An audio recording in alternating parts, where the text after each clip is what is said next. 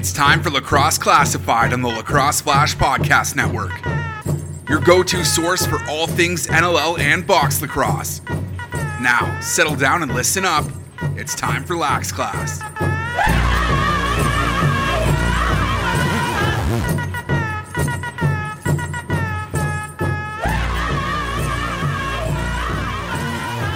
What's up, lacrosse fans? Found us once again. It's time for Lax Class. Lacrosse Classified EP 118 is coming your way right here on the Lacrosse Flash Podcast Network. Thanks for joining us. My name's Jake Kelly. My co host name is Brad Challoner. And we got another fantastic program lined up for you here for this big episode. Calls to the Hall. We go to Ed Comeau to talk about Les Bartley, one of the original members of the National Lacrosse League Hall of Fame. Ed Comeau will be coming up in quarter number two. Quick sticks in quarter three. We got we got a pretty good handful of quick sticks this week. Uh, Jimmer is back in quarter four with something else. And here in quarter one, we like to do the Stampede Stallion of the Week. We'll do that in a little bit as well as I'll welcome you into the podcast or onto the podcast, I should say here, Bradley. How are you? How's it going? Uh, Super Bowl going down. I actually meant to pull up the audio from last week when you picked the Chiefs and I picked the Bucks. But I forgot to do that, but I'm still going to rub it in your face a little bit. You picked the wrong team, Tom Brady with number seven. Yeah, never, never vote against the goat ever. That was a that was a showcase, Clinic. man. That was a flex. That was just yeah, textbook, clinical precision, perfection. Like at ease too.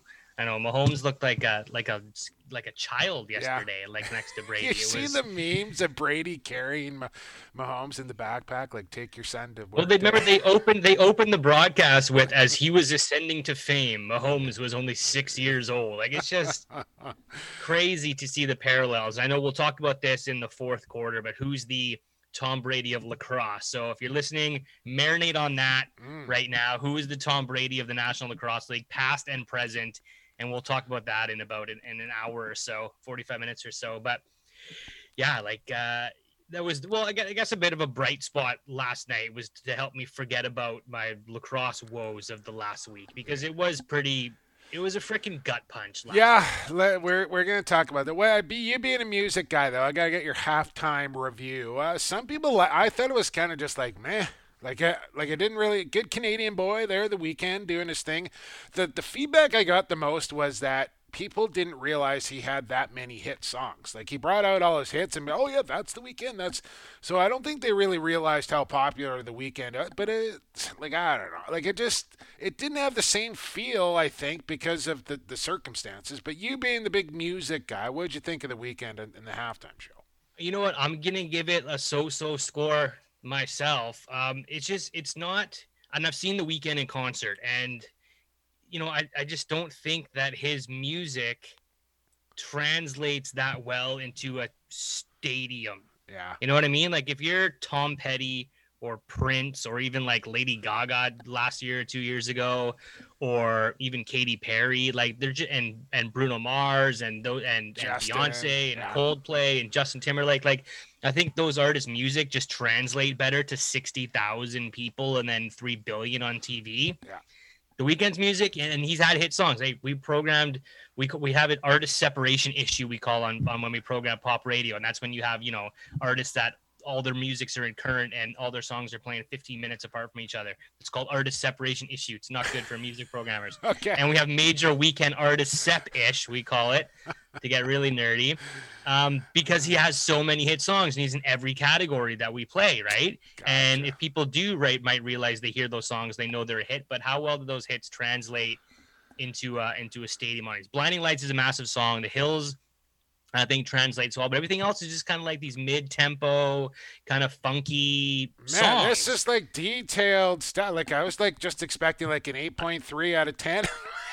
I'm explaining why I'm giving it the five, and I think why I'm explaining why I think people felt that way too. It's just yeah, okay. We want, yeah. we need a little bit more fireworks. We need a little bit more. I got a little motion um, sickness during that like maze kind of thing too. That kind of threw me off a little bit. Uh, but yeah, you know what, man, uh, that was an absolute clinic. Number seven for for Tom Brady, and holy cow. Like i just it's mind-boggling the greatness. But yeah we will have that uh, discussion about uh, i don't know if you can even pick a current one because i like i just don't know if there's anyone in that stratosphere no there's right there's there's a couple that are on the cusp but it's still early and it's just it's tough because no one no one can do that anymore even in the national lacrosse league. Like no one's gonna get seven. No one's gonna there's not gonna be many you know uh three peat four peat dynasties going forward Yeah. just with expansion and the way things go and the way that players get juggled around now like you know you can't really build a team that stays put for five six seven years straight without losing some vets well losing speaking people to expansion uh, drafts. Like I said, it's hard. losing vets brad we may lose a few vets here in the next six or seven months like i wonder about guys like dawson and campbell and Shattler and guys Yeah, that are who's who's played their last Merrill, game? Yeah, like Jordan Hall. Joel somebody's White. gonna yeah somebody's gonna like if you haven't heard uh, get out from from the rock that you've been under the nll season is canceled we have we were alluding to it brad that you know there was hope of, of doing a bubble in the hammer that the plans were laid out it was close to being a go it was kind of put to the table on, on the players and the owners kind of agreeing on all the P's and Q's, if you will, and they were ready to do it. And then the government stepped in and just said, like, this is not happening. There's more restrictions, uh, travel and work and quarantine. And like, it just, if you want to get really detailed about it, our, our good pal Evan Schemenauer penned out a random thoughts that's on Lacrosse Flash website right now, and he breaks it down about as concise and, and clear as as anyone could. So I, I highly recommend you go give that a read if you're questioning why this didn't happen, but it just became apparent that it was in, literally impossible to pull this off, and they had to pull the plug on on the season. And you, like you said, it, it's a gut punch. And now, you know, selfishly, Brad, we're we're thinking about what the hell are we going to talk about for the next six months here on Lax Class. We shall persevere, though, Brad. Like we'll we'll get through it. We we will. Um, but it's tough, man. Like I'm still not quite over that whole thing last week where it was I my hopes were so high that it was going to happen and then just yanking the rug right out and and we're waiting until who knows November to get rolling.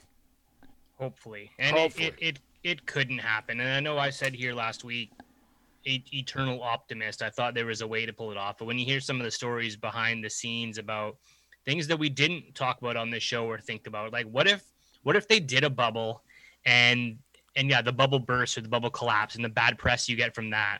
Or what if players, you know, the costs were going to be high enough? What if players in the bubble get COVID and now they can't travel home and now you're paying for another two weeks worth of per diem to keep someone quarantined in a hotel somewhere in a bubble city, bleeding money from every orifice? Like, it's just it, it wasn't. I thought the teams would kind of stick together for the greater good to say at we have to spend money to salvage momentum for the National Lacrosse League, but I think we're seeing across every industry right now tough decisions being made for for the bottom line. You can't because we need to have a league left standing when we can get back going, and you can't just bleed everyone. Um, so it's tough, man. I've, it's been been an emotional week, and I can only imagine. How, yeah, I know how we feel. I can only imagine how the players feel. Players that are veterans that might rely on the income. Players that are rookies that you're not getting a ton of money, but they were looking forward to Yeah. to getting into the league and making a name for themselves. And then yeah, guys who have injuries that that might not without testing your body again for another nine months, like you know, there might be guys that are done that we never see again. And that's that's a tough pill to swallow. And the free agency and what are the UFAs going to do that are guys that are turning 30? And what's the expansion draft going to look like? Who are we going to be able to protect? Like the league when it comes back is going to look completely different. Teammates are going to change, Two bodies are going to bounce around. into the league. Yeah, and, and they need there's some serious things they need to figure out as far as rosters and contracts and all that sort of stuff goes. And you're right, man. Like I, when it first struck, as we like we're coming up on a year. I think it's like been like 30, 330 days or something since kind of like the official pandemic was was announced. And when the NLL season got canceled, everybody was kind of like, at first it was like, yeah, okay, we're down for a month or two. We'll get a handle on this and, and we'll finish off the season. And then it was kind of like, okay, the season's not going to happen, but we still got summer lacrosse. So that's it's going to be okay. And then, well, maybe summer lacrosse is going to start, you know, a bit later than normal, but it's still going to happen. And th- and then it was like, okay, th- it's going to be longer. And then, you know, we, we started to round into to the fall and the winter, and we realized, okay, the NLL season's not starting right now. And then there was the April. Okay all right, April, I can handle getting through to April. Like I can I can wrap my head around waiting until April. And now we find out okay, April is not happening. We still don't really know if the summer like I Well, here's here's the thought. What we thought might have been if the National Lacrosse League was playing through the summer, we thought it might be maybe the most quiet, maybe quiet's not the right word. I don't know they we thought it was going to be a, different summer because lackluster, quieter, more parody perhaps, um, watered down. Now summer. we could have the greatest summer we season might have the ever. Great, we might have the greatest Mann Cup championship of the last. Americans may be coming year. up to play. Could you imagine? Could you not, imagine? I can imagine. No. And and and listen. Uh, we're actually we're recording starting here. on. Uh, yeah, we're recording on Monday. Starting on O for your Peterborough Lakers, Mr. Tom Schreiber. Yeah, hey, don't kid yourself, man. uh, we're recording here on Monday. We're talking actually to the commissioner of the WLA tonight. A uh, little conference call. And I'm going to ask him, like, straight up, are we prepared to start a year with no fans in the stands? Because I think that is going to have to be a strong possibility for the WLA to play this summer. Just they can play, but no fans. And I think that that's something that people need to wrap their head around. So uh, webcasting, all the rest of it, and it, we'll we'll have to ask Paul that tonight, and, and we'll talk about the draft in, in quarter three as well. But I just go back to it, Brad. Like I, I, you know, going through all this like emotionally and and kind of like okay, there's light at the end of the tunnel. But now I feel like just a, a giant part of my soul, my being, if you will, has just been yanked out of my body, and I don't know how to fill that void. Like, I, didn't realize how much this game and this sport and and me calling games and just has meant to me in my life. Like, I take a year of that away from me, and I I'm at a loss, man. Like I, I have, I feel like I'm lost in life a little bit right now, and I'm not trying to understate that. No, I, I feel the same way, and I, I miss the drive to Rogers Arena. I miss driving home from the arena. It's all dark out and the lights, and you realize you've just come from this massive event. Then there's this quiet drive home that I've always kind of relished. Um, the drive in, the the pregame meals up in the up in the media. You get that fancy underground with, parking there at Rogers Arena too. VIP status, uh, no big deal. Um, but hanging out with Brando and Chantel and yeah. and Steven and all the people behind the scenes at Rogers Arena. I missed the summertime. I missed driving to Maple Ridge and in a 30 degree day in July yeah. and having that hour long car drive to myself and then having a game and then driving back again while the sun's setting and you have the windows down and it's starting to cool down and I, I miss it all right now. I miss it all. That's why I hope. I think. I, I hope the WLA in the summer and the summer can be salvaged. Gotta go.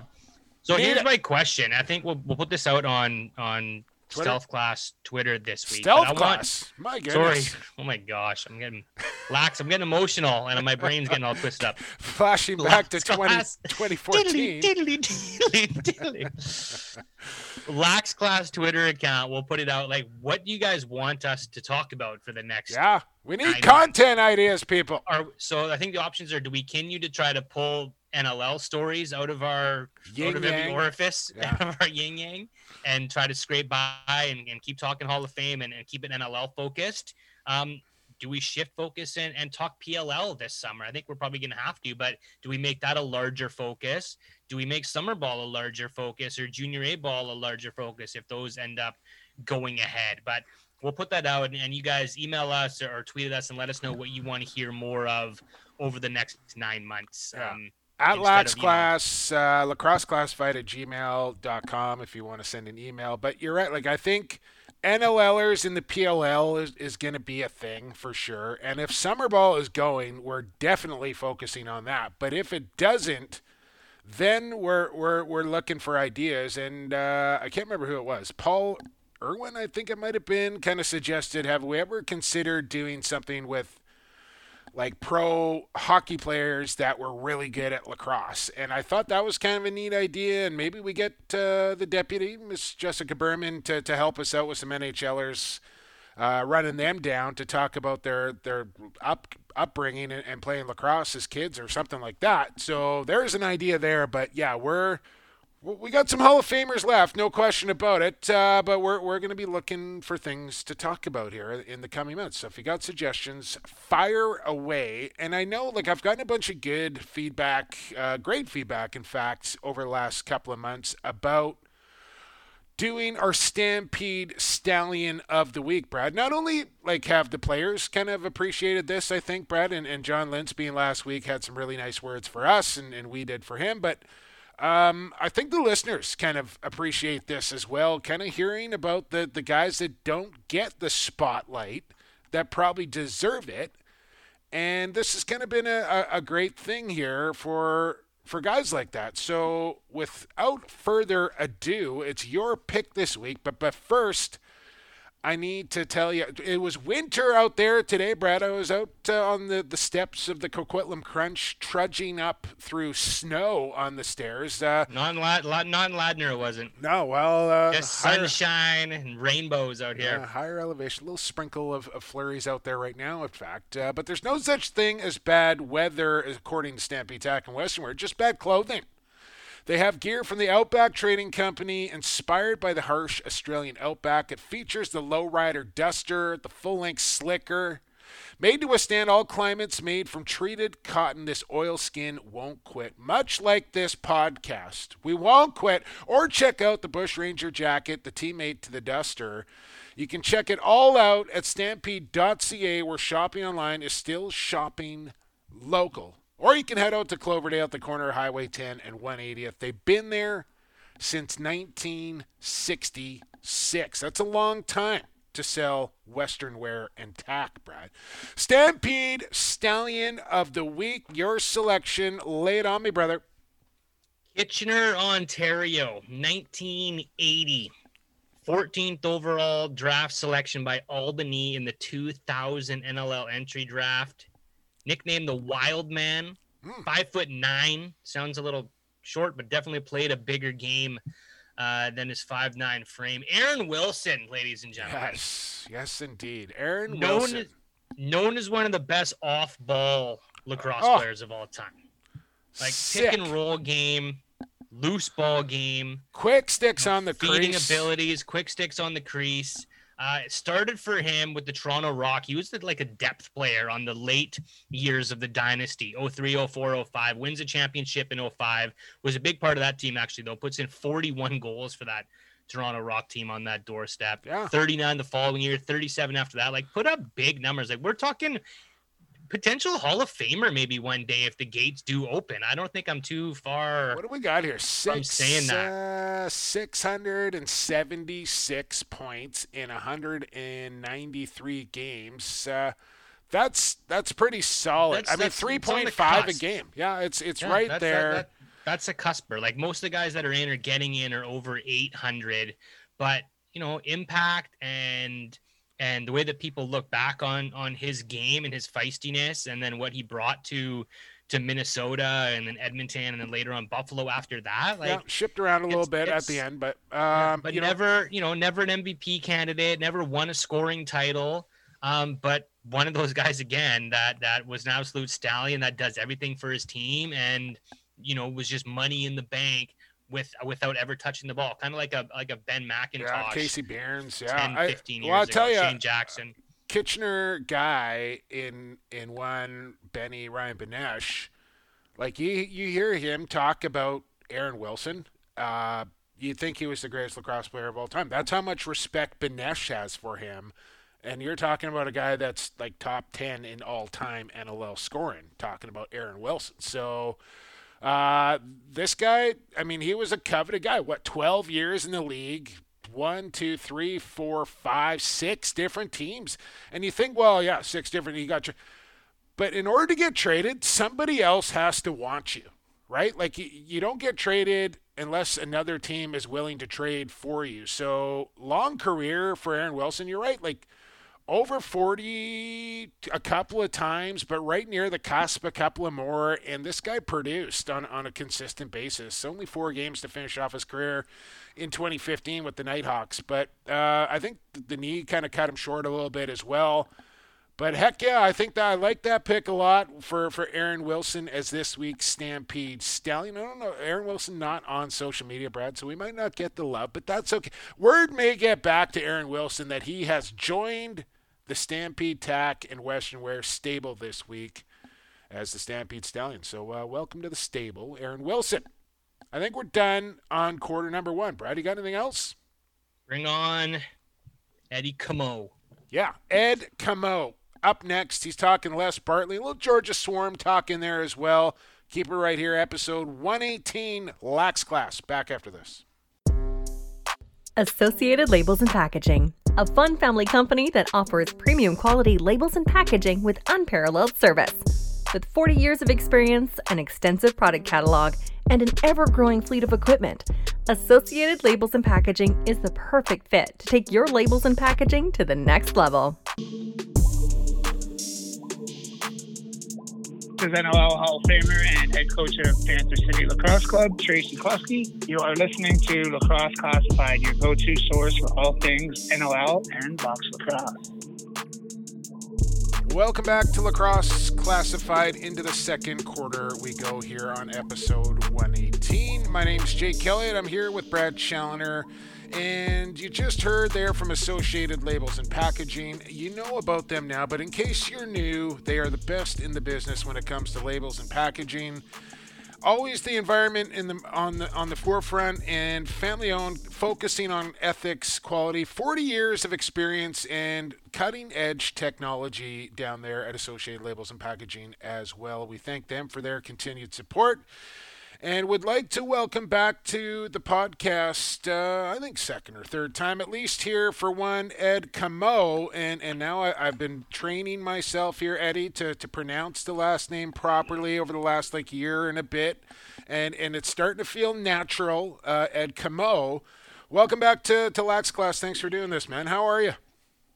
I am good. I'm Good. Thanks. Uh, thanks for having me. And uh, yeah, appreciate the appreciate that. Like I've said before, I've answered to many names and not all of them good. So uh, that's I appreciate the effort. Thank you. Yeah, well, we we want to talk uh, Les Bartley, of course. He one of his disciples and and uh, a good friend of his, and and I thought you would be the perfect guy to to talk to about Les. Uh, but while we got you here, it'd be I'd be silly not to talk a little Georgia Swarm lacrosse. And, and, Brad and I talked about it off the top, obviously, the cancellation of the NLL season. And, and we chatted a little bit here before kind of hitting the record button as well. Ed, that uh, sad, disappointing news, obviously, that there's going to be no season come this spring. Efforts to make a bubble didn't happen. Too many restrictions and just too many hurdles to kind of jump over here. Um, sad for, for fans and, and for you as the, as being a, a, coach with the Georgia Swarm, uh, there's there's a void, there's there's a gap there that you're just gonna have to wait a little bit longer to to kind of fill in. Yeah, I think everyone across the league, all the fans, the coaches, the players, the owners, everyone, there's there was a lot of disappointment, but we know it was the right decision to make for everyone's safety and and obviously, as you said, the logistical hurdles and obstacles were just too too much to overcome. But but I, I think f- from a team point of view, uh, uh, you know, with respect to Georgia, you know, it's always tough because you build you know you build a team and you you know when you build a team you have a, a certain runway of how long you're going to be successful and I, and I know you know Derek Keenan has talked about the same thing at Saskatchewan right you're you build a team from through the draft yeah. You acquire some people. So when you lose you know, part of a season, which basically ended, you know, the 2019 2020 season, then you lose the the 2021 season, you, you know, really makes you take a long, hard look at your roster and say, how's it going to look different? And, and I think that's something around the league that we're all, all the GMs and the head coaches and all the staff we're coming to terms with that our rosters could look a lot different going forward, just based on necessity and almost two years of inactivity. So difficult times. Uh, I think, like every other team, we're looking at it, looking at it uh, with the eyes of a challenge. Hey, we're gonna we're gonna have to see what our team is going to look like come uh, when we start back up again. But knowing that there'll be there'll be a few more faces between draft and kids that were at college that we drafted. Yeah. So uh, it, it's exciting time though. I, I think it's. I, I, know each of the teams is really using this time not just to look at their rosters, but really try to address their business models and and develop a new normalcy in the current environment. So that's something that we're all going to have to face, and no one really has a crystal ball to know exactly what it's going to look like down the road. But certainly, people are you know a lot of smart people are spending a lot of time thinking about how we're, we're going to make you know re- reinvent our our game and bring it back to the to the people so Yeah. exciting times and you know disappointing but at the same time we're we've got to look forward and and get ourselves ready for what's going to happen down the road Yeah, and I think you, you bring up some great points there, Eddie. That you know you have to look at it from a, from a roster point of view, and I think the front office has to look at it from from a revenue point of view, keeping fans engaged here through social media and communications, and just kind of keep everybody on board and on the hook here as as we work uh, towards next fall. But you brought up Derek Keenan, the Saskatchewan Rush, who you you, you mentioned like lose kind of lose this last essentially two years. They were kind of starting to cook at when when the season got shot shot down, and and they missed this entire year. And and most people know, but they they're staring at like 11 12 13 something like that free agents uh, coming off the, the books here. Do, do we know how all that works? Like is this year going to count against that? And do they lose that contract year? Have things like that been discussed yet now that we know that the season is canceled?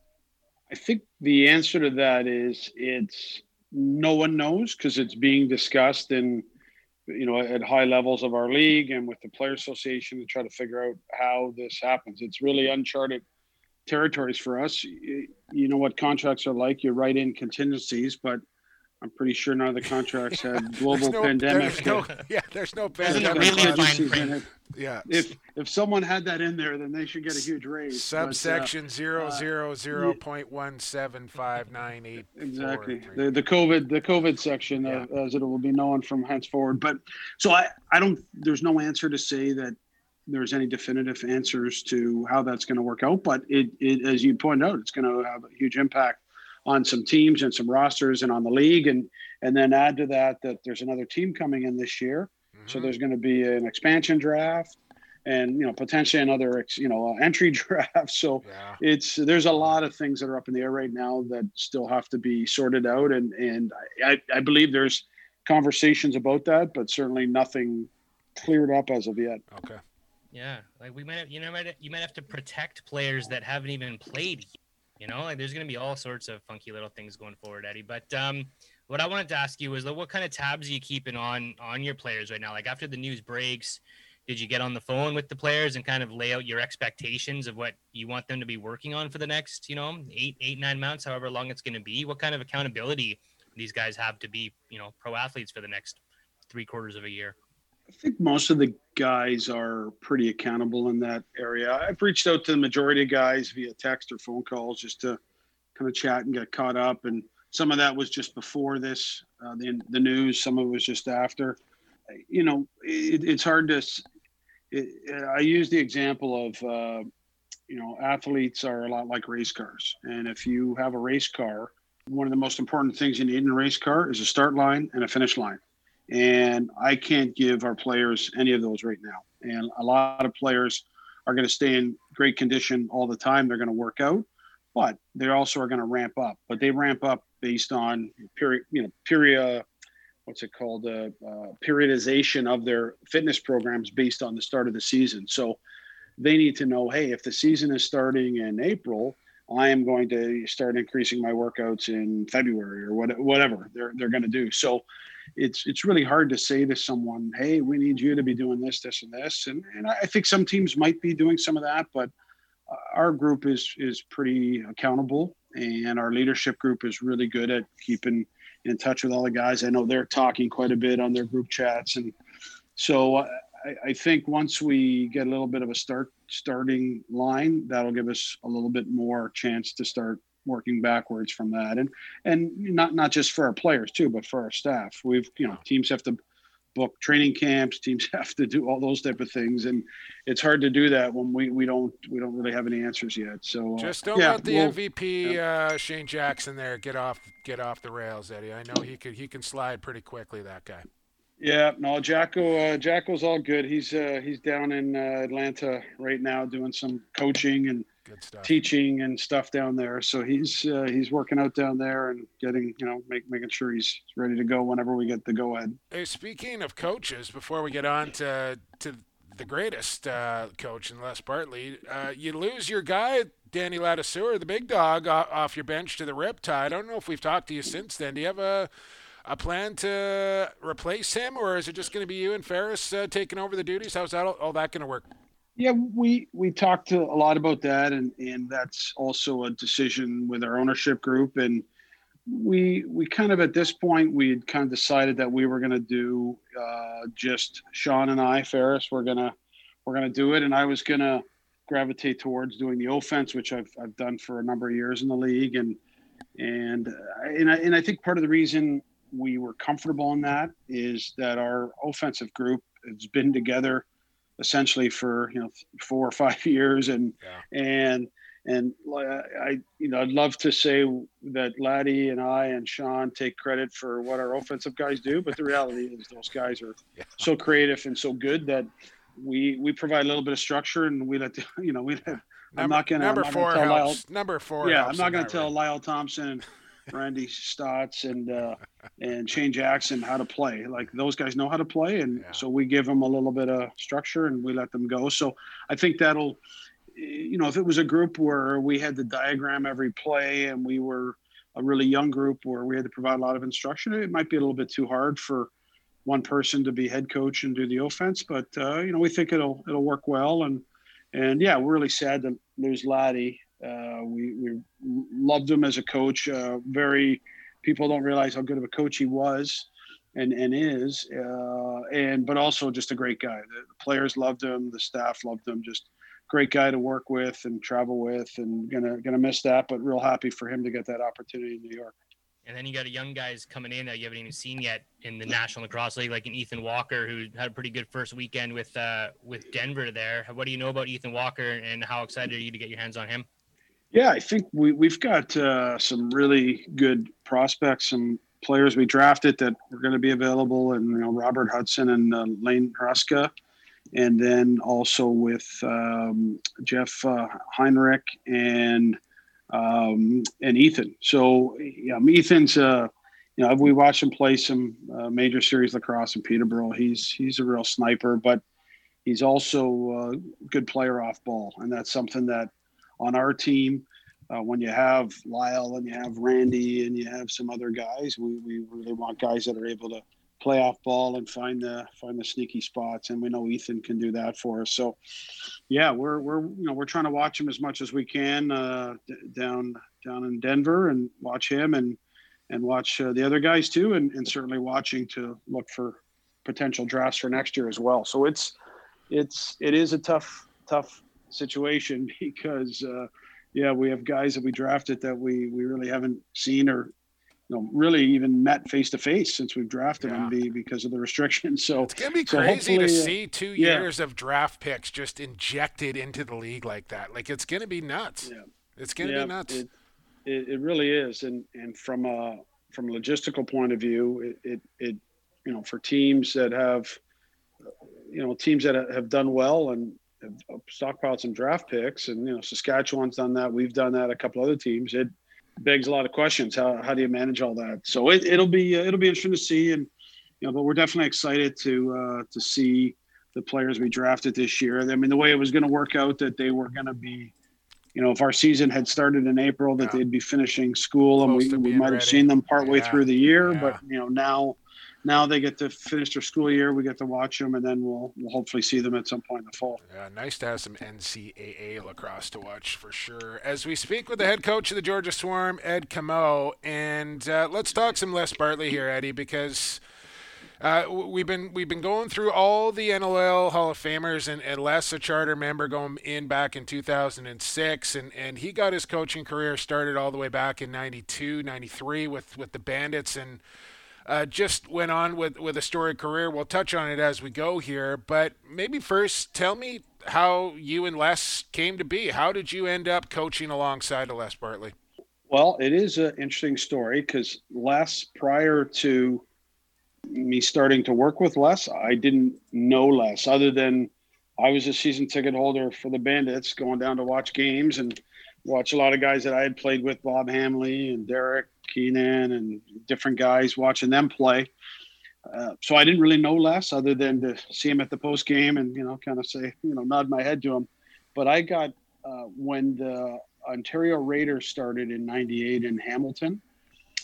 Johnny Mouradian was the general manager. So that was kind of the start of the the new NLL. Right. And um, so Johnny, I knew from coaching against him. I was coaching at McMaster University in field lacrosse, and Johnny was coaching at Brock. So right. we had had some battles over the years. So uh, Johnny kind of brought me on board. Uh, you know, partially because I think you know he knew I was a good lacrosse guy, but also with it being in Hamilton and me living in Hamilton, it made a lot of sense. So that's how I, I got started with Les, and it was it was certainly uh, it was it was a great experience. It was life life changing for for myself and many people that got an opportunity to work with Les. But uh, yeah, it wasn't it wasn't like we were best friends from you know growing up at all yeah. together. I first time I really got to you know meet him and talk to him was when Johnny brought me on board and working with Les, and we we obviously developed a great relationship going forward.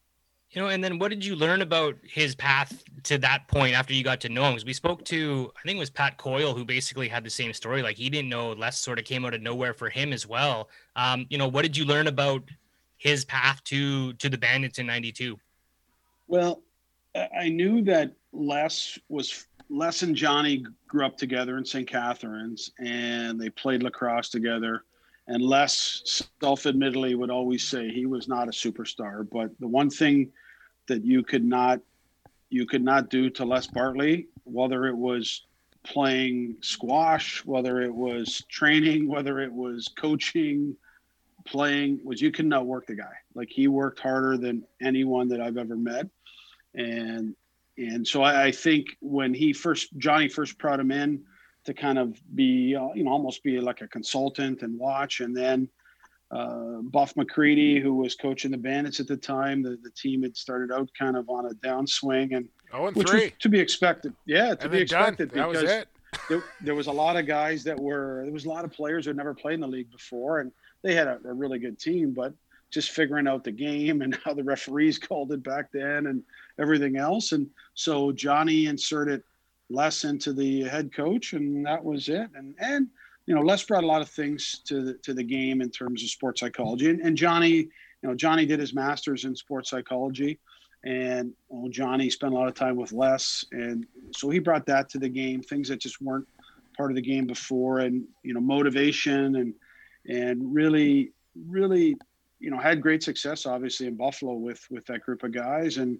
and you know, him and Johnny kind of set out for an adventure when they started up in Hamilton, and then you know, moving down the road to Toronto the next year, it was, you know, we, we had a great run at that point. So, yeah, he he definitely uh, his his beginnings weren't, uh, you know, he wasn't a guy who coached, you know, 25 years of minor lacrosse or, you know, coached junior and senior and did all that. Like yeah. he kind of started, he started kind of at the top, but kind of just hanging uh, around too, right, Eddie? Like yeah, Johnny talks yeah. about him just kind of being out on the on the floor during yeah. practice and stuff, and nobody really kind of knew who he was, and then all of a sudden he was like the head coach and he and he goes on a 22 game win streak out of the gates here in 92 and 93 the only undefeated season in 93 uh, two championships to go in there along with it a 36 and 13 record in buffalo.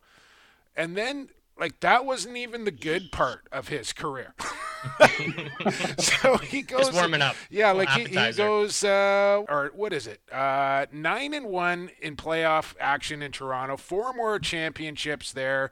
Uh, GM of the year, of course, and and like it just 51 and 19 in, in five seasons in Toronto, and and you were riding shotgun alongside Eddie, and, and those years in Toronto, for me, that's and, and I think a lot of people, that's when the league really kind of captivated me and I became a huge NLL fan. Seeing those games on TV in Toronto with a packed house and the championships and all of that, like take me through those years and what that was like to be a part of.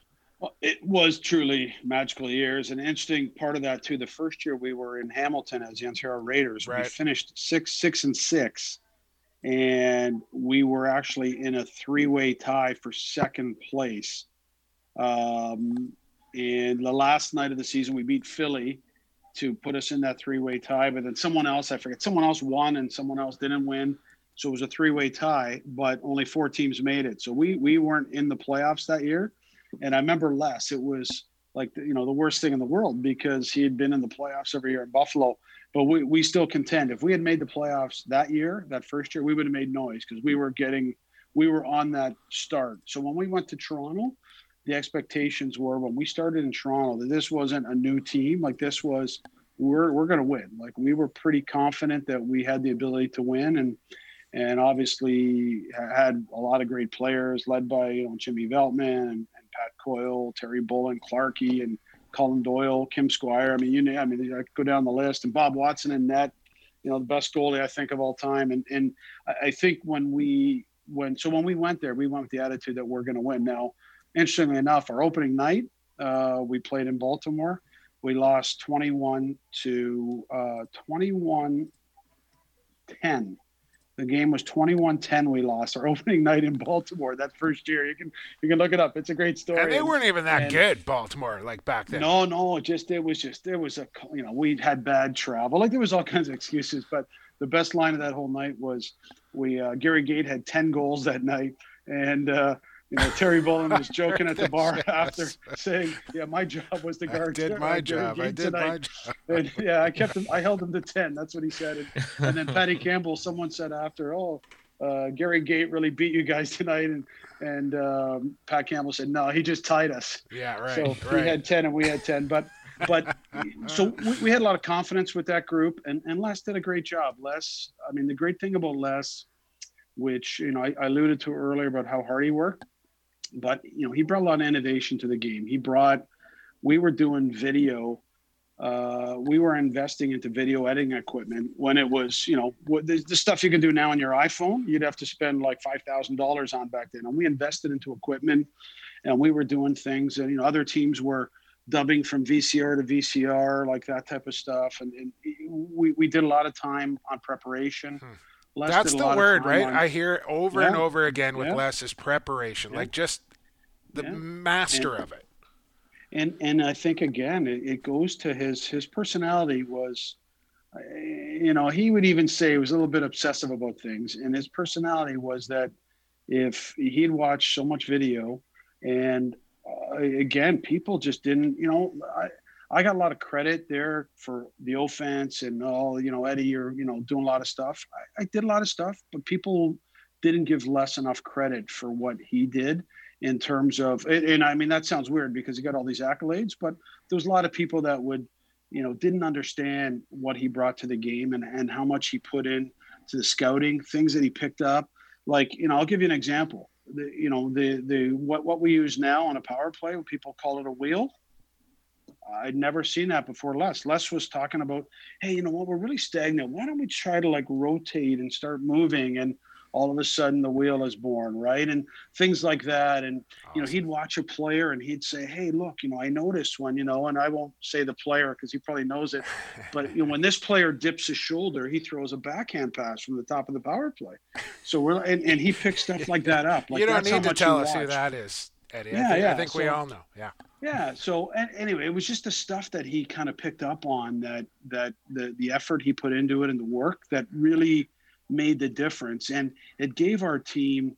You know, we had a lot of great players, but it gave us a lot of confidence that you know those players would say they they were every situation they were in, they were prepared for. They were like, we understand, we've seen this before. We know what they're doing. We, you know, we and and, and not just physically, but mentally too. With the team building we did, the sports psychology stuff. Like we we worked. Derek, uh, Les, and I went and spent a weekend down at uh, Derek's brother-in-law's place down in, in Cornell, and we worked with the sports psychology professor. And you know, one of the best things that ever happened to me in my coaching career, things I still use to this day. Uh, but that was all because of Les and, and Johnny and, and their commitment to that. And and I think again that was new back then. People, you know, there's players even that were on our team that rolled their eyes a little bit. Uh, why are we doing this? But there was method to the madness, and you know, I think those guys that rolled their eyes uh, were, were wearing four doing it now. championship Yeah. rings because of it, right? they're coaching in the league right now. and they're, well, and by the way, too, from a coaching point of view, I was thinking about that the other day.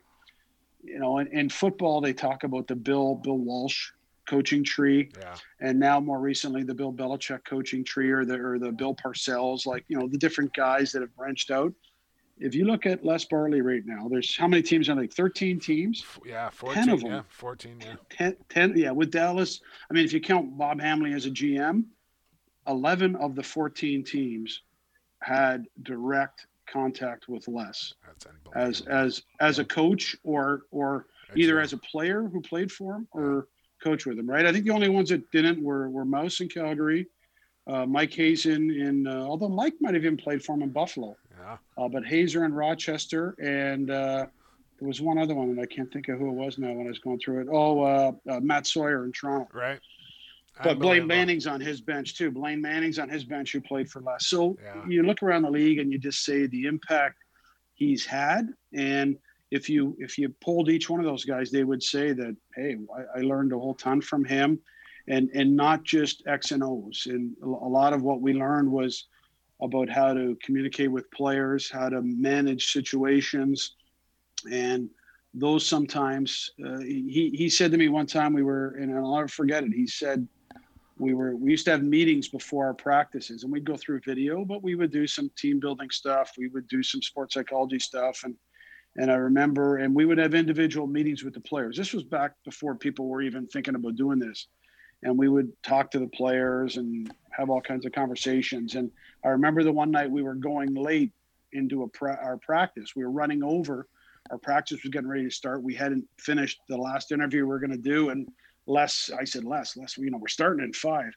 Les said, Eddie, what we do up here is is equally as important as what we do down there. And again, something that stuck with me because you know, it was about it was about having conversations with players. It was about setting expectations. It was about getting developing relationships with your players and and again he was a master at that and and not just not just in lacrosse too he was a union representative Yeah, he brokered a deal with the CBA, Yeah. right? Like that. I don't Yeah. think many people He- talk about that. Yeah, he did. Uh, he was there, and and I mean, he sat with Buzz Hargrove with the CAW doing doing deals with uh, the uh, you know uh, all the the auto workers, right? So you know across the country, he's doing deals. So the CBA for him was pretty small potatoes, but you know he knew. You know, he'd been on both sides. Yeah. You know, he was now on management, but he, he knew what the union was, so he was helpful there. And and uh, again, you know, just a, a in, in all facets of his life, he really focused on trying to really develop relationships. And it's a great lesson for all of us and for young coaches and for players to understand how, how important that is.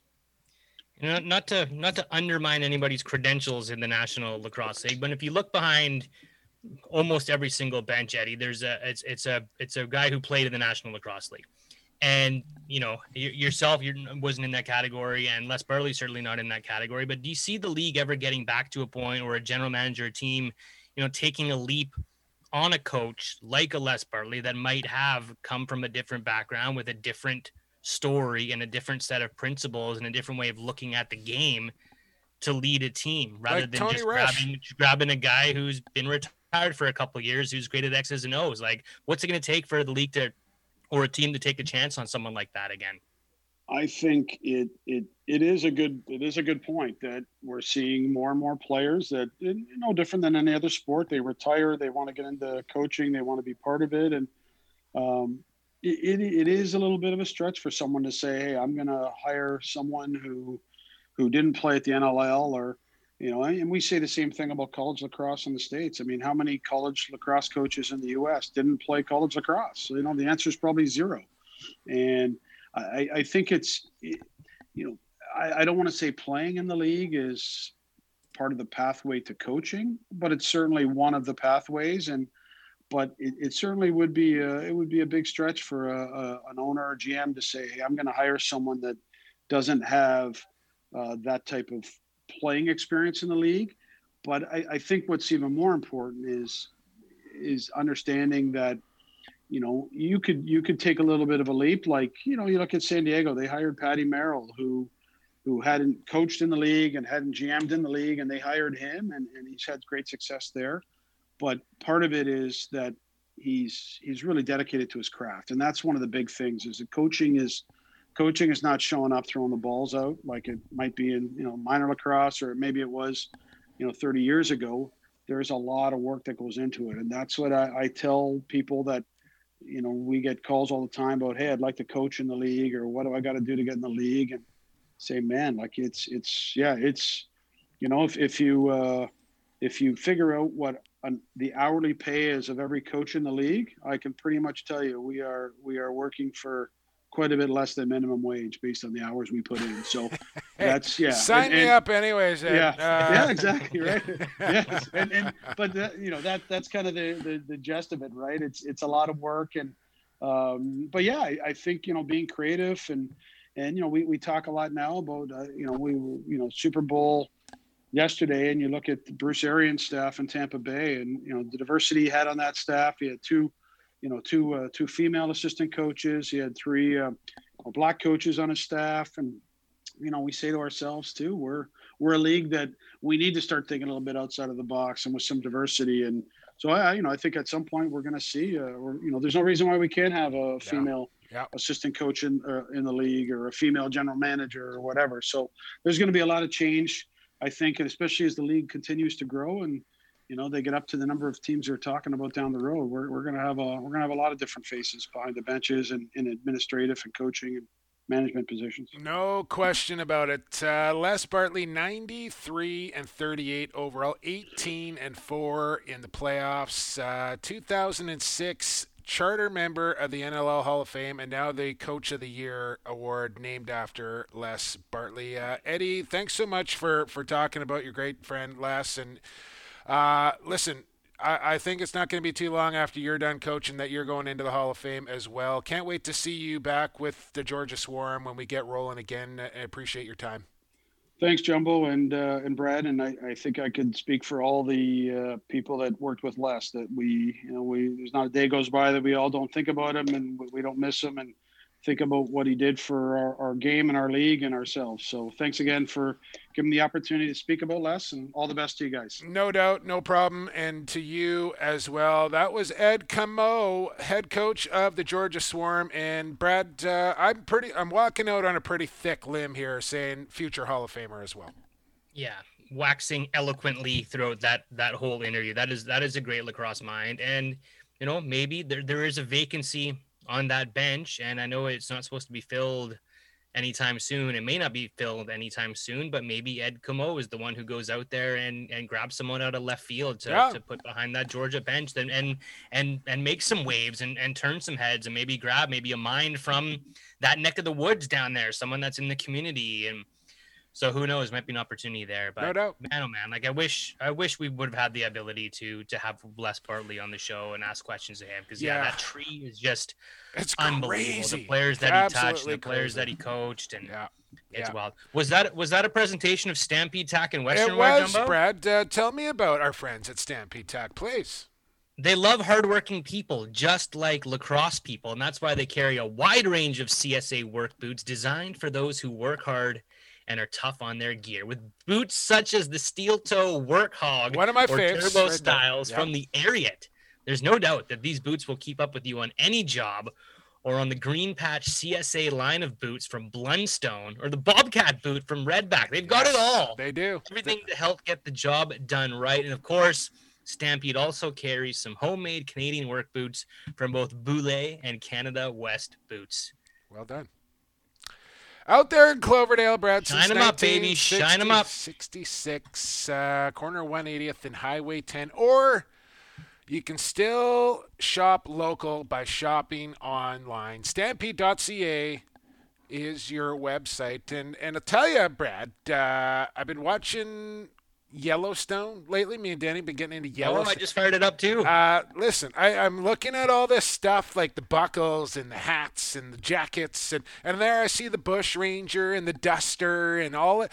And I'm thinking to myself, like, Stampede's got all of this stuff here. I'm super into Yellowstone. I'm like, it's it's all the rage right now. So uh, pretty cool watching Yellowstone and thinking, like, yeah, they got that at Stampede da- you're No, starting to you're starting to notice all the totally. all the all the apparel. I all the apparel. I totally am. All right, let's get to break here on EP 118. Quarter three up next. Quick sticks is what we do in the third quarter. Keep it right here, Lacrosse Flash Podcast Network. A Vancouver Warriors game at Rogers Arena sounds like this. Jones shoots and he scores!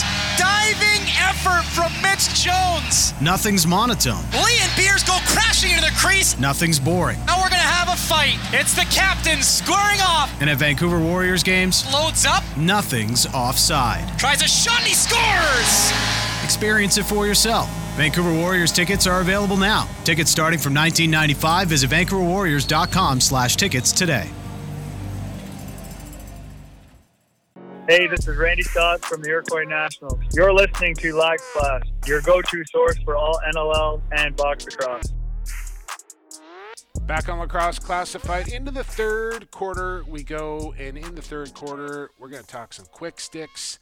Now, before I tell you about the Vancouver Warriors, VancouverWarriors.com uh, Academy still happening out there at the Langley Event Center. I'm not sure if you can still sign up for that or if it's a week by week thing. Check out the website at NLL Warrior, VancouverWarriors.com, excuse me, on Twitter and Instagram at NLL Warriors, or you can give them a call, 604 899 4625, and uh, maybe talk to our guy, Dave Shelton. He can give you some more information on the Warriors Academy. But saw a little post up there on the IG uh, with the kids working with the goalies, Eric Penney as well. Prices, details, everything up there, VancouverWarriors.com check him out. Uh, quick sticks up here in quarter three, Brad, and uh, we we talked about Tom Brady winning the Super Bowl in, in quarter one.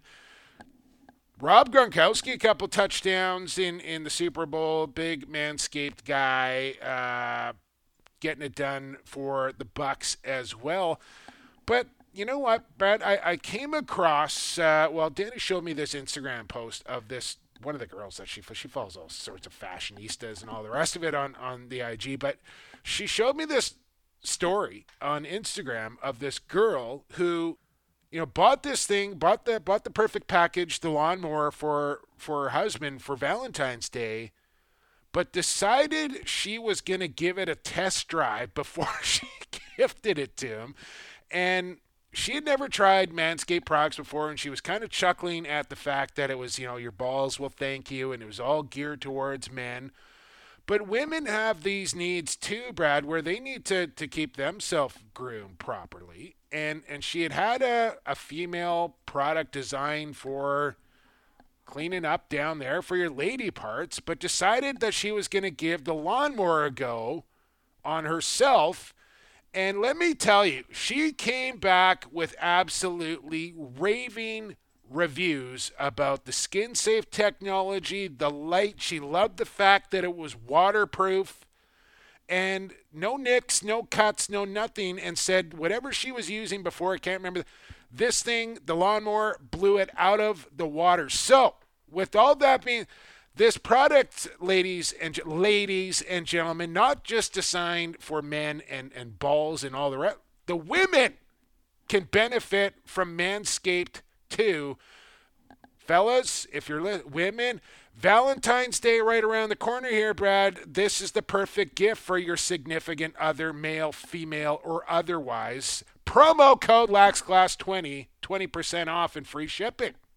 Sell it, Jake Elliott, ladies and gentlemen. That I'm buying what you're selling, man. Are you selling? Um, I'm telling you. you should be going door to door. You know, talking about not losing your lacrosse. Not right now. Not, not this COVID. winter. Not, not, I'm Um, not doing yeah, door to yeah. door. Well, you know, we're we're we're still door to door here in the Lower Mainland. Wear a Just Keep your distance. Wear a mask. LaxClass20, promo code. Yeah. I can I can come with you. You can shave my back in front of people and show people how how silky smooth it actually is.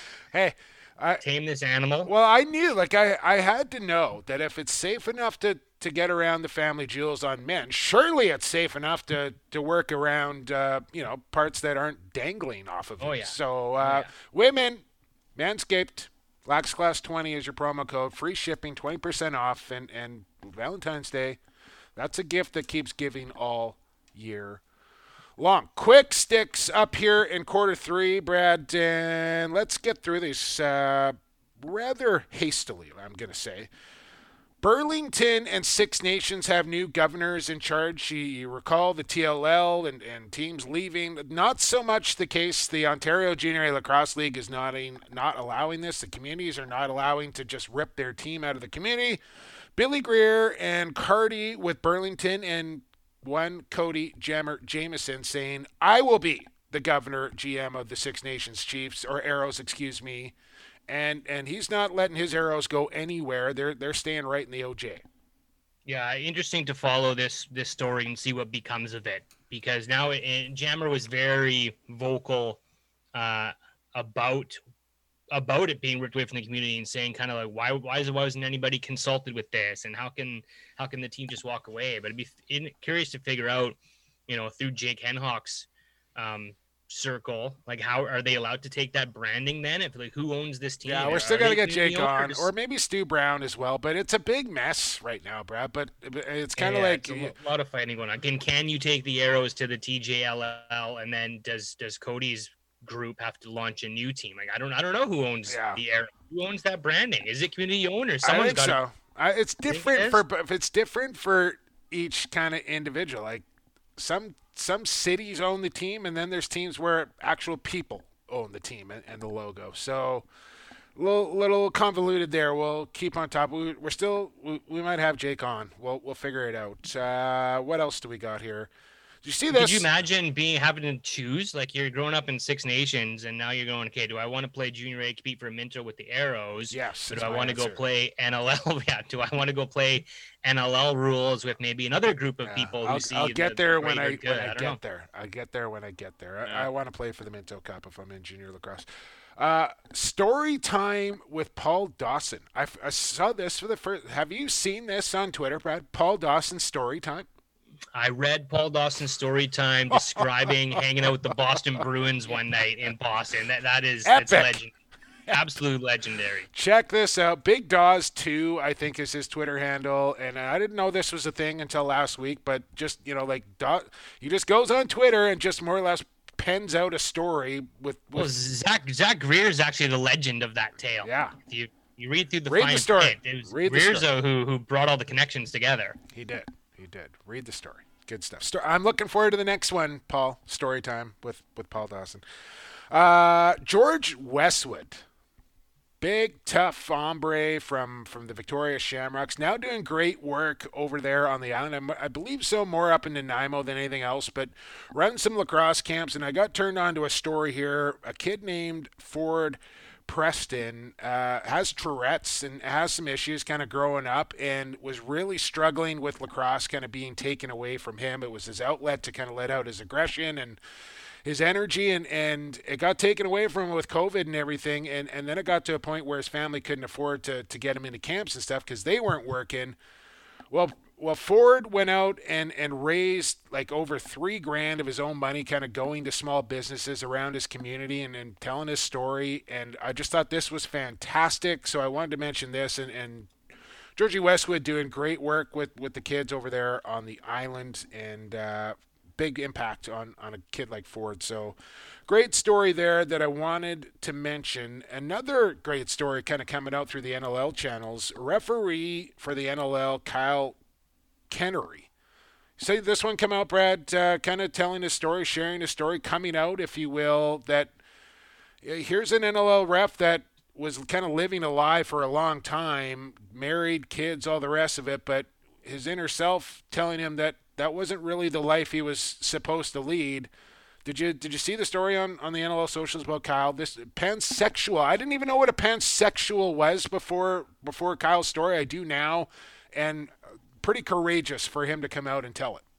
Yeah, and hopefully not the for not the last to to come out and tell this story. Hopefully, the first to come out and tell the story and sort of be a be a pioneer because it would I could not imagine, you know, living living in a shadow like that and feeling that you can't be your true self. But we're getting to a place in the world right now where and and rightly so and and amazingly so that people can tell their story and feel like they're being accepted right now and that's so good to hear that he's putting it out there and that hopefully other people can can follow suit and have nothing to be ashamed of. And this is me this is who i am. And and and that's it. Like i'm i'm a fantastic sport loving guy who, referees the national lacrosse league and there's nothing that's just, just the way to go. It's the way to go. So huge, huge pat on the back um, for for putting himself out there like that and explaining his true self, and hopefully other people can follow suit. Yeah, that's uh, that's that takes a lot of courage to to do something like that. Um, what else have we got here in Quick Sticks, Brad? We got uh, me and you next. Uh, well, no, it's this Thursday. In fact, February 11th, WLAlacrosse.com. I think it's a 7 p.m. Pacific time start. Gonna be doing the WLA draft, which is uh, good medicine for, for both of us. Kind of back to feeling of normalcy a little bit. Uh, we did the Junior A draft. Now we're doing the WLA draft uh, this Thursday night. I'm looking forward to it. It's so much fun doing the the U16 Junior A draft, and like you know us not knowing almost anything about a lot of the players being plucked, being able to fill up a, a two hour broadcast and and you know talk about the teams and and have some fun with the GMs and their picks. And it was nice to be on a on a camera and on a microphone, and I think we're gonna have his equal amount of fun on uh, on Thursday night. So yeah, make sure you check out WLAlacrosse.com and follow that link and and chat with us during the broadcast because we'll keep it interactive. We'll we'll read your comments out and that's the funnest hope, part, right? Being interactive yeah, during and, the whole and thing. I look forward to you throwing me under the bus numerous times with your uh, "Tell me about this player, Brad." Tell me about this player, Brad Well, the junior B player from West Shore that That's I don't my have my favorite. research on. That's my favorite part. You've been doing that to me for it's funny. the decade. Yeah, no, it's I was about to say I, I you know like I, I get the the memories popping up on my Facebook and you know last couple of weeks or last week or whatever it's been WLA I'm doing the WLA draft tonight and we're like talking about going back like 12 13 years uh, of memories doing doing the draft. So um, looking forward to doing another one with you, and this one will be unique because we haven't seen these guys in, in a couple of years playing. So uh, we're, we're going to be doing a lot of minutia, I think, a lot, a lot of fill. You know what's funny? I, I looked back as I was going back to look at uh, draft years past, and I know you always like to assume that I know every nugget on every player from Delta. Do you keep all your I'm, notes and stuff? Like, do you keep all your? No, I don't have. I don't have any of that. But I looked on the draft list, and there was a name. I think I don't know if it was a year or two ago, but it was one of the final picks of the draft, and Victoria Shamrocks drafted uh, Isaac Richmond from the Delta Islanders. And I remember it was like the last oh, pick of the oh, draft, late into the Richmond. night. and I remember you just throwing out, "What can you tell me about Isaac Richmond?" And you know what? It's funny because a year later, Isaac Richmond is now my barber at Billy's Barbershop in Ladner. Shout out to And Billy's now I can tell you everything about Isaac Richmond. He was drafted by Vic because a family member, an uncle, is part of the staff in the Victoria Shamrocks, and that's why they went with a with a local with a Ladner kid from an island pick late in the draft, which okay. is always kind of wonky, but you know, he was he was a junior, a little bit of junior A, but a, a, junior B guy. Won the provincials for the junior B Delta Islanders, and then you know his uncle, family member, does the nice thing that you do, and he a, a late round draft pick on a family member, which you see all the time. Um, but you know he's he's he listen to the, the podcast. To, he's chomping he at the bit to play some. To I hope so. I hope he's so chomping too. at the bit to, to play some senior B and get on the floor with the Pioneers one day. But in the meantime, he's becoming a hell of a barber in Ladner. Okay, so yeah, I wish I had all as this. you info. wear a hat as we I, record right. I wish I well. I gotta get the fresh. I gotta get the fresh haircut oh, before due. the draft. So you I'm, definitely I'm waiting. do. Yeah. I'm going Thursday morning to get it fresh cut for draft night. That's how I roll. Okay. But I'll I'll tell Isaac about this, and I wish I had those nuggets of info on him a year ago, Man. but but now I do. So Nuggets. shout out to to Isaac Richmond if he's listening. Shout out to Ice T, Brad. Uh, we're both big Ice T fans. At least I am. I'm pretty sure you are. Back in the Afrika Bambaataa, Evil E, back in the day, Brad. Uh, put out a tweet saying, "How come hockey is the only sport you're allowed to fight in?" And, and the NLL tweeted back and said, "Like, yo, Ice, check this out," and and post up against Scrap, and he was like, "Damn." So I think Ice T might be a might be a fan. Well, when we get a team in LA, Yeah. in East LA one day, Home of then, the uh, body maybe, bag. Maybe maybe maybe Ice T can be like the Biz Nasty for the new expansion LA franchise. That'd be something. Maybe maybe Cam Holding and Steve Govett need to get a hold of him to come down to, to San Diego. That'd be something. That'd be something. All right, I think that's it for quick sticks uh, here in quarter three. Quarter four is up next. Something else. Keep it right here, Lacrosse Flash Podcast Network.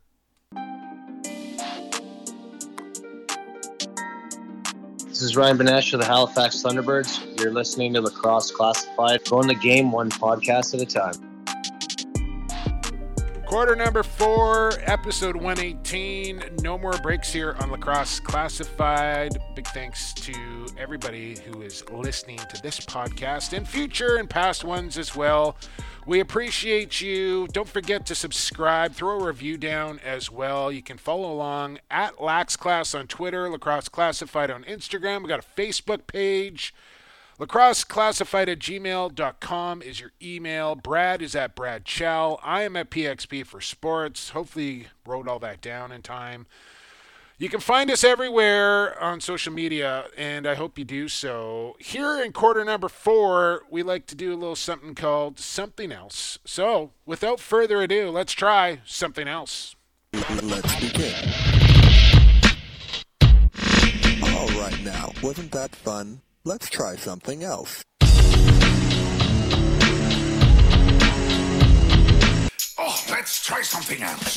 Hey, Bradley and Jake, it's Jim Else here. Time for another week of something else on the Lacrosse Classified podcast. It would be pretty darn easy for me to talk about the NLL and its canceled season um, as of last week. Um, it- but I, why do that? Everybody else has talked about that. There isn't much to say. It's just sad. Instead, it's Super Bowl Sunday, and let's talk about something that uh, is pretty darn obvious as well. And love him or hate him, uh, your guy, uh, everybody's guy, uh, Tom Brady, is the GOAT. He's unreal. He packs up from everything comfortable, uh, the only team he's ever known in New England, and he moves down to Tampa Bay, uh, and they win, win it all.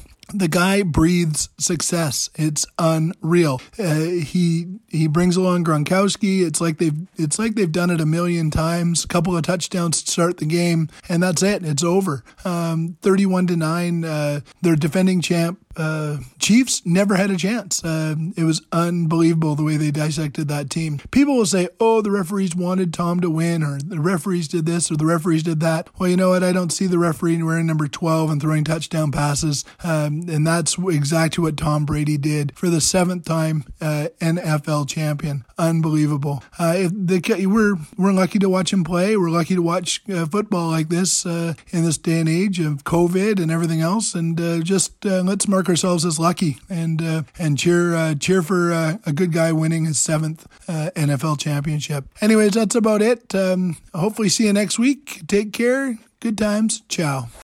Something else right there from Jim Else, and uh, I wasn't sure what Jim was going to talk about this week, but uh, he, he said it right off the top. Uh, no need to, to rehash the NLL canceling the season. He wants to talk a little Tom Brady winning number seven and the GOAT, Brad. Uh, people now making the who's better, Jordan, Brady, as far as the, the team sport GOAT goes seven Super Bowls in ten attempts. Like for me, it's it's Brady. I know he doesn't have to play defense like Jordan does, but my God, like that is pure greatness. And love him or hate him, Patriots, whatever. You cannot deny what this man has accomplished in his athletic career. Just astonishing. it's astonishing and it's it's absolutely inspiring too. Like the conversation my wife and I had watching the game last night, because you know she was kind of asking questions like how and why and trying to figure out what what- Avocado ice cream. well, that's what I said. well, not not in those words, but I I think I said no sugar, no alcohol. Yeah. And that is what has kept him going. That TB12 diet. Um, you know, and you think of some all-time greats, and they really have to sacrifice a lot to get to that greatness. And there's also that level of being possessed. Like they talk about Kobe Bryant, and we saw the Michael Jordan documentary, just how how much Driven. they need, They're just needed to win. Yeah. But almost driven from like um obsession. Obsession because of there's there's you know there, there needed there's a lack of something that they're filling with their drive to win. Some people fill up those things with drugs and alcohol Yeah. or whatever, you Yeah, know. But Tom Brady and, and Kobe Bryant and Michael Jordan fill it up with wanting to beat your ass and win rings and win championships and just win, win, win. Like that is their drug, and that's what keeps them going. That is their vice. That's what they're absolutely addicted to at at all costs, right? You can't say that everything is all rosy in those people's lives, but you need to give up a lot to have that kind of success. That's how I feel about us in this podcast, Brad. That we're Right? just driven just to bury the competition. And we're gonna grind through for the next nine months. Yeah. Driven to to talk lacrosse week Excellence is what That is we, what we do. Try to reach every single week. Uh, so with all that being said, Brad, who, like I, we talked about the top, the goat, the Tom Brady of lacrosse. Past, if we're talking the NLL, it's got to be Jim Veltman. If we're talking past overall field, international box pro, it's got to be Junior.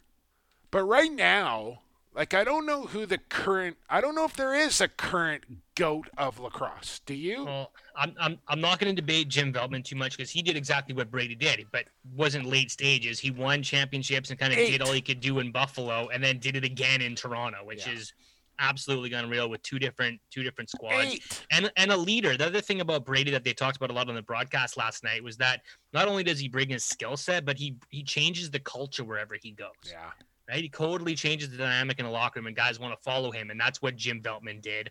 Um, I kind of think from afar, Colin Doyle, you might put in that conversation too. Like that's a guy. If he Winner. moved to your team, you were an instant contender, and he changed the culture and made everybody around him better. So that those are kind of two guys from the past that I would pinpoint. Yeah. Now, Matt Vinc, Got to win. Like- Like, like he- got to win won- another team though. Like he got to. right? So, but but he he won he won three with Rochester, and then Went to a you know, finals. has has went went to a finals, and then- but then goes to Buffalo. Buffalo instantly becomes a contender because he's on that roster. yeah. So that to me speaks of sort But of I goat think, like, you if have you get to- traded to a team and now all of a sudden you're in the conversation. Well, like that, that, I, that might be the closest thing we have right now. Do you compare it though? Like so, you compare it like the way I look at it. Like now that he's got seven, but he's got at least one with another team. So you have to. It has to be a guy that has won multiple championships, but with two different teams. And like I think a guy like Jeff Shattler, yeah, he's won two different championships with two different teams, but not three. You know what I mean? And then you think of a guy like Mark Matthews. He's won three championships, but hasn't won with a different team. So hmm. I don't, I don't know. Like I, I think of a guy like Matthews, Ben Matthews would be- McIntosh. Maybe if he wins with Philly, like he could be the guy. Yeah, but you know, I think you also have to be one of the best in the entire game. Right? It's not just about you can't just be a- not that this is not that this is Ben McIntosh, but you can't just be, you know, we're not talking Gronk, right? Like Gronk is the guy who's won those championships on both teams, but Brady is Yeah. is the best player of his position. Fun right? topic. So that's that's where we can talk Vinc. I think yeah, Matthews. If hey, Matthews is one of those guys we're gonna have to talk about in in a year or two based on his free agency because I think he will be a UFA. yeah, he will be. Right? Not, He's not one of those this, guys on yeah, Sask. Yeah, not but he'll be year, 30, right? Or he is 30 now. So I think he might be a UFA. And that's a guy who, you know, imagine he signs not to sign in Sask and Don't talk like signs, that. Stop and it. he signs he signs in Toronto. D- That's an instant contender to me, yeah. No. right? Absolutely. And that is that is Brady's Yeah. status right there. So Yeah. that's close too. All right. Well, that's uh, These are the scenarios we're gonna be speculating on for the next nine months. There you go. Buckle up, people. And uh, I think that's right. We should probably save something for next week, bro. I think that was a monster episode right there. So let's end it right there and uh, say thank you again for, for listening, everybody. Thanks to Eddie Comeau for, for coming on to talk about Les Bartley. Jim Else, of course, was something else. All our sponsors Stampede Tack, The Warriors, Associated Labels and Packaging. Manscaped, uh, the listener, you for for checking out Lax Class each and every week. We can't thank you enough. Brad, thanks for co-hosting once again. And I think that is going to do it. I got all the other stuff out of the way. So with that being said, for the fastest game on two feet and for the creator, thanks for listening to Lacrosse Classified. Be safe and be healthy, everybody.